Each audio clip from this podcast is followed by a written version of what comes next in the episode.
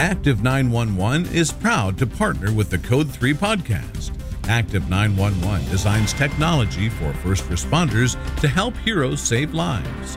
Learn more at active911.com. When we compare the population that we work with who are enrolled in a wellness program versus departments who are not enrolled in a wellness program, you can tell the differences right away from the data.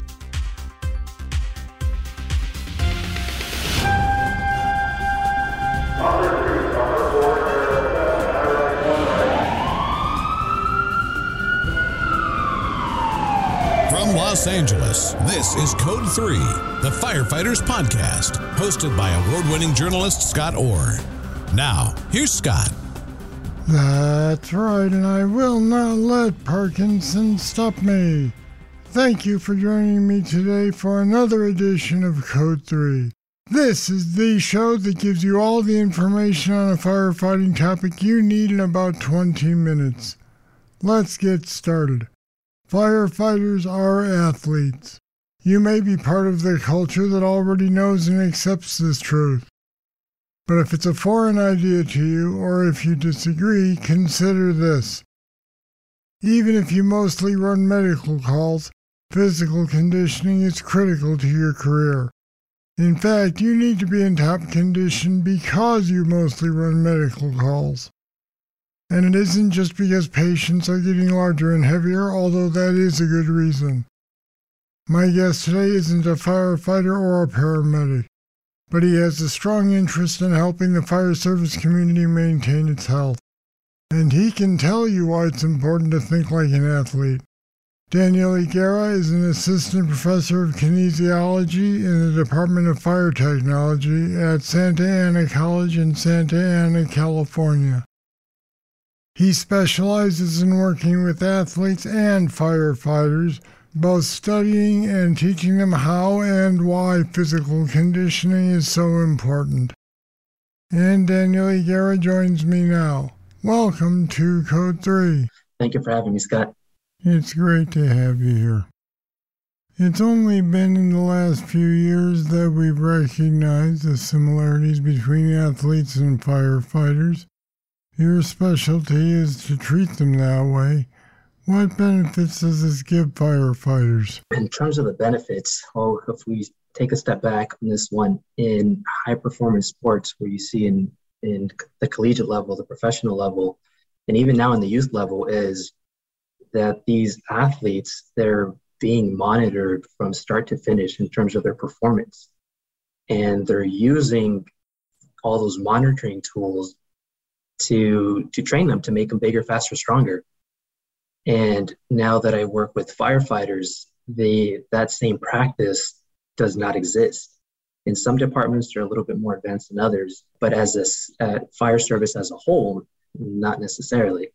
Uh, so the idea is to bring very similar practices that you see in high performance sports, again, collegiate, professional, and even in youth level, now bring it over to fire. Is how can we monitor their workload? How do we monitor their stress that, that they're going or that they're experiencing every time they're on duty? How do we use that all that data to make them more resilient to their job or to the stresses of their job? So, what have you seen thus far in your experience working with them? Uh, I've been working with fire for about five years now, and the first couple years it was more of just taking a, a step back and learning the culture, learning what it is to be a firefighter and all the stressors that are associated with that, the challenges and adversities. Well, let's stop there. So, what are some of those challenges and adversities that come with the culture? The challenges and adversities that you see in the firefighters, and this is me speaking from a health and wellness perspective, because right. I myself, I'm not a firefighter. I've never worn the uniform. So, again, speaking from an outsider, is there's the sleep deprivation is a huge issue, cardiovascular disease, injuries, and the mental health are kind of the big four prongs of the health and wellness uh, field that we're trying to address in the fire population.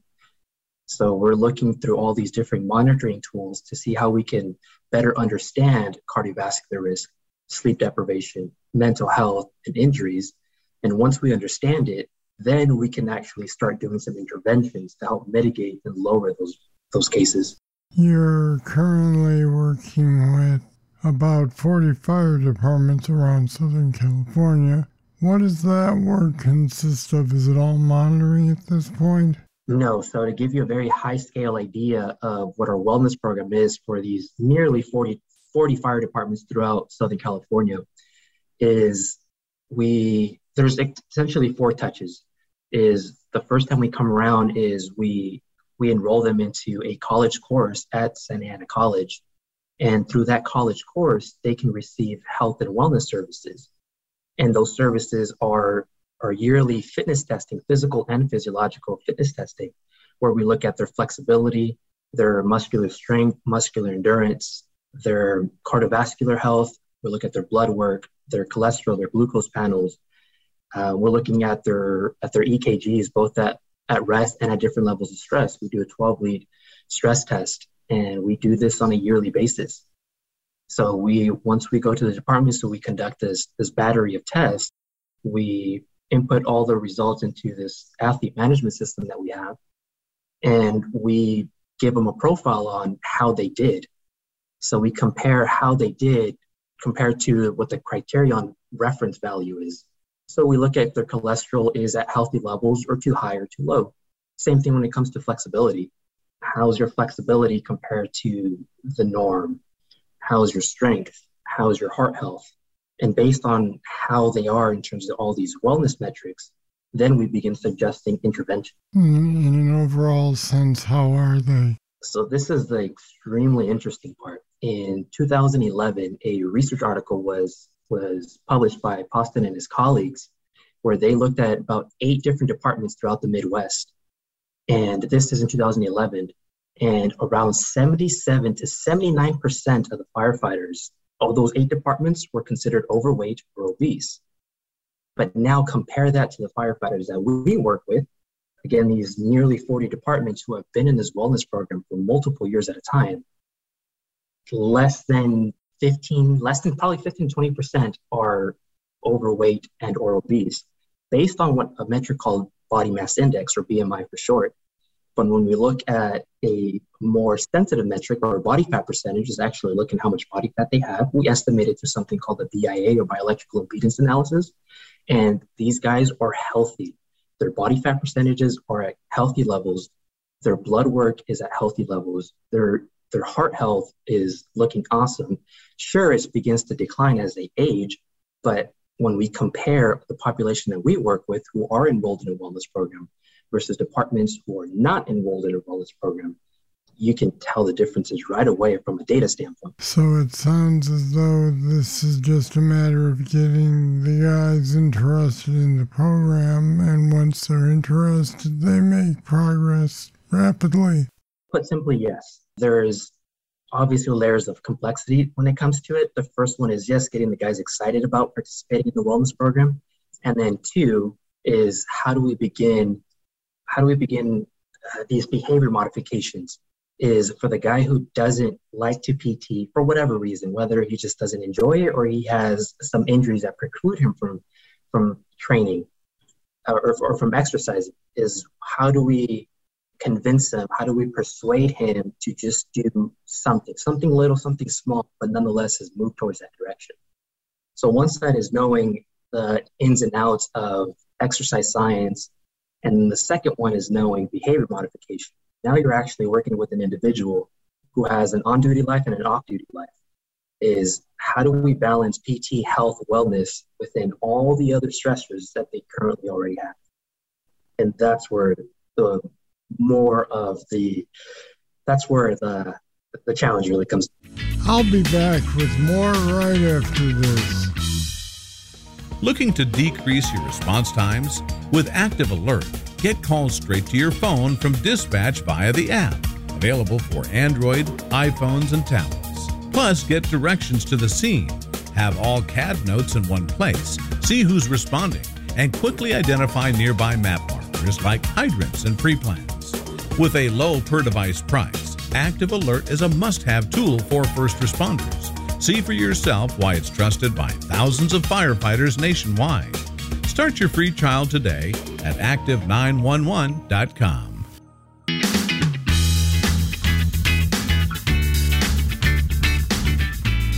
In an overall sense, would you say the fire service culture is more likely to be interested in what you're doing or less likely? Great question. Uh, so, this past year, when I've been going to the different fire departments and I've been asking the questions, uh, how has nutrition changed in the fire station or in the firehouse from when they first got brought on? I'm asking some more senior firemen here. These are guys who've been on for 7, 15, 20, 25 years, and they tell me how nutrition has changed throughout the years. I ask the same question when it comes to uh, PT, physical training, and they share with me how PT has, trained, has changed throughout the years. And then I follow up with why do you think nutrition has changed in that direction? Why do you think PT has changed? And their answers are, are awesome. One, they say is they're more health conscious, so they're more aware of the, the, the physical demands of their job and then how they have to build resilience from it. And then two, they credit our, our wellness program. They say that we bring great education to their stations, teach them about nutrition, supplements, caffeine, protein, carbs, and fats. We teach them about PT, about uh, different types of circuit training, different philosophies of exercise, strength training versus hypertrophy versus muscular endurance versus uh, cardiovascular conditioning, and all the, the intricacies when it comes to this stuff. So on, once we add the educational layer to it, now they're, the guys are hyped. They're, they're ready to go. They want to participate. And then that's where we step into the behavior modification is great. The motivation is there. How do we actually get you to follow through on a day to day basis? That's impressive. One of your lecture topics deals with building resilience, as you mentioned, to make injury less likely. Tell me about that. So, some interesting data on this one. The NFPA, every year, they publish an injury report for firefighters, and this is on a national level. And to coincide with that, they're also publishing uh, call volume, again, trends on a national level. And what we're noticing is that fire calls, they are staying the same, if not they're dropping, uh, they're dropping a little bit. So there's a minor decrease. And this could be attributed to advances in fire suppression systems, advances in, in tactics, etc. But nonetheless, is about 4% of the total call volume per year is fire calls. Now, 4% of the total call volume is fire. But now, when we zoom in a little bit more into injuries, now fire calls are responsible for about 30 to 35% of injuries for firefighters. So the, the, the smallest category that they respond to, fire, is responsible for the, the majority of the injuries. So then we look at it from that perspective is what is the etiology behind these injuries on the fire ground? What's the cause of it? the NFPA does also, they explain this as well, and they attribute it to overexertion and strain. So then our job is to to investigate a little bit more into why are the fire guys getting overexerted? And the question is more of a tongue in cheek because it's kind of rhetorical. It, they're they're on a working fire. They're they have heavy turnouts on. It's about 50 to 75 pounds worth of gear. They're on air. They have tools and equipment with them. They have the adrenaline going. So all this is a very mercurial environment that things can go wrong at the snap of a finger. So then our job is how do we build resilience to this? We know that they're going to be in compromised positions. We know that they're going to be redlining and pushing their cardiovascular system t- to limits. How do we build resilience to this? And it reminds me of one of the lessons that I learned early on in my career when I was interning at a, at a collegiate strength conditioning program where a mentor at the time, he was speaking about a linebacker, a football linebacker, and he asked all their interns, he says, How strong should this linebacker be? And all the interns were yell, shouting out some different weights for the back squat. We're saying that he should be able to squat 300 or 500 pounds. But our mentor, he said, he this linebacker has to be strong enough to be resilient to the stresses of their job. This linebacker should be able to deliver and absorb hits. We have to train him to be strong enough to do that. So we take that exact same philosophy over to fire now is how strong should a firefighter be? And when it comes to actually uh, uh, assigning a weight value to that, I don't have one. But it's it's never been a drawback to be a little bit stronger than you are right now. So we train these guys to have a stronger lower body, a stronger upper body. We train them to have a strong and resilient core. So when they are bent over in compromised positions, when they are pushing their cardiovascular system to, to the red line, is they are have already been prepped for this through the multiple PT sessions that we work. Is it a tough sell given that there aren't that many fighters to get these guys to train themselves to be that resilient, knowing that they may not need it for months? Great question. This is something that I was just talking to with the department two days ago. Is although the intensity of the job is beginning to diminish because of lower fire calls, is does the firefighters still need to be as strong and as resilient as years ago when fires were more prevalent? And the answer remains yes, because although fire is the most intense part of the, their job, is they're still bending over and picking up patients and equipment. And some of these patients are on the heavier side. And the the crew has to come in together in groups of two, three, or four to try to, to serve the, the patient, to serve the, the call. And so that's where the resilient the resilience comes in. It's not just resilience to fire calls, it's resilience to all the other things that they have to do on duty, which is tools, equipment, run detail inspections, their training that they have to do, tactical training and physical training. So it's not just the fire calls as the stressors, it's everything else. They're smaller stressors in nature, but stressors nonetheless. Now, on a little bit of a lighter note, firefighters love their coffee, so I'm sure they'll be glad to hear that you do presentations on using caffeine to your advantage. In a nutshell, what do we need to know about that? We've coined this the caffeine lecture. We've we've lectured it at, or we brought this this this topic to multiple stations already. And this lecture is not encouraging the use of caffeine, but nor is it discouraging. It's simply to educate all the pros and all the cons along with it. So, on the pros, all the benefits is things that you and I and every firefighter already knows. It gives them a little bit of edge. It helps improve their cognitive function. It helps improve muscular endurance. It decreases a perception of pain. So, these things we can already picture how they would benefit the firefighter especially when they have two, three, four calls after midnight and they've had fragmented sleep. Now, from a negative perspective, is how do we use caffeine appropriately but with minimal drawbacks? Well, then caffeine has a half life around, it's probably 10 to 12 hours, if I recall correct, meaning every 10 to 12 hours, whatever dosage of, of caffeine that we originally took, half of that is still active in our body and it's still having some the same physiological and cognitive effects on us. So now, given if we take this caffeine, uh, we take coffee at after lunch or after 2, 3, 4 p.m., uh, we take that pre-workout or we take the energy drink or whatever caffeine beverages of our, cho- of our choice. But now that caffeine is active in our body at the later stages of the day, at 9 p.m., at 11 p.m., at 12 p.m., so now we're the firefighters wrestling against two different stressors. One is the tones that have to go off, the arousal that they get from the tones once they service the call and they come back, and now they're going to try to fall asleep again. But on top of that, they're also battling and wrestling with the effects of caffeine. So, although we cannot change the tones, the tones will continue. We can remove some of the other obstacles of sleep onset, which is caffeine intake. This is about a 45, 60 minute lecture that we bring to the guys.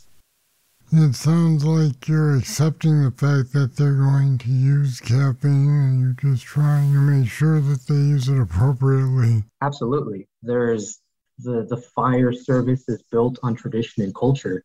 And as an outsider, I have observed and I've witnessed this.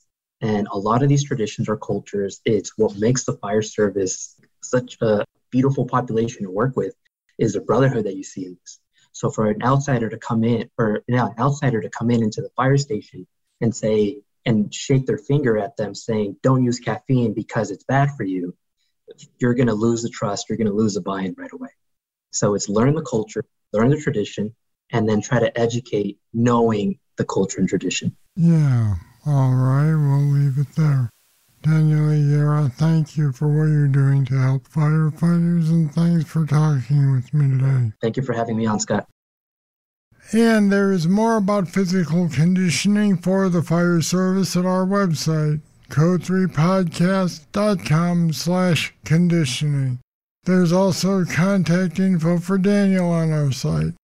Again, it's code3podcast.com slash conditioning. So take a look.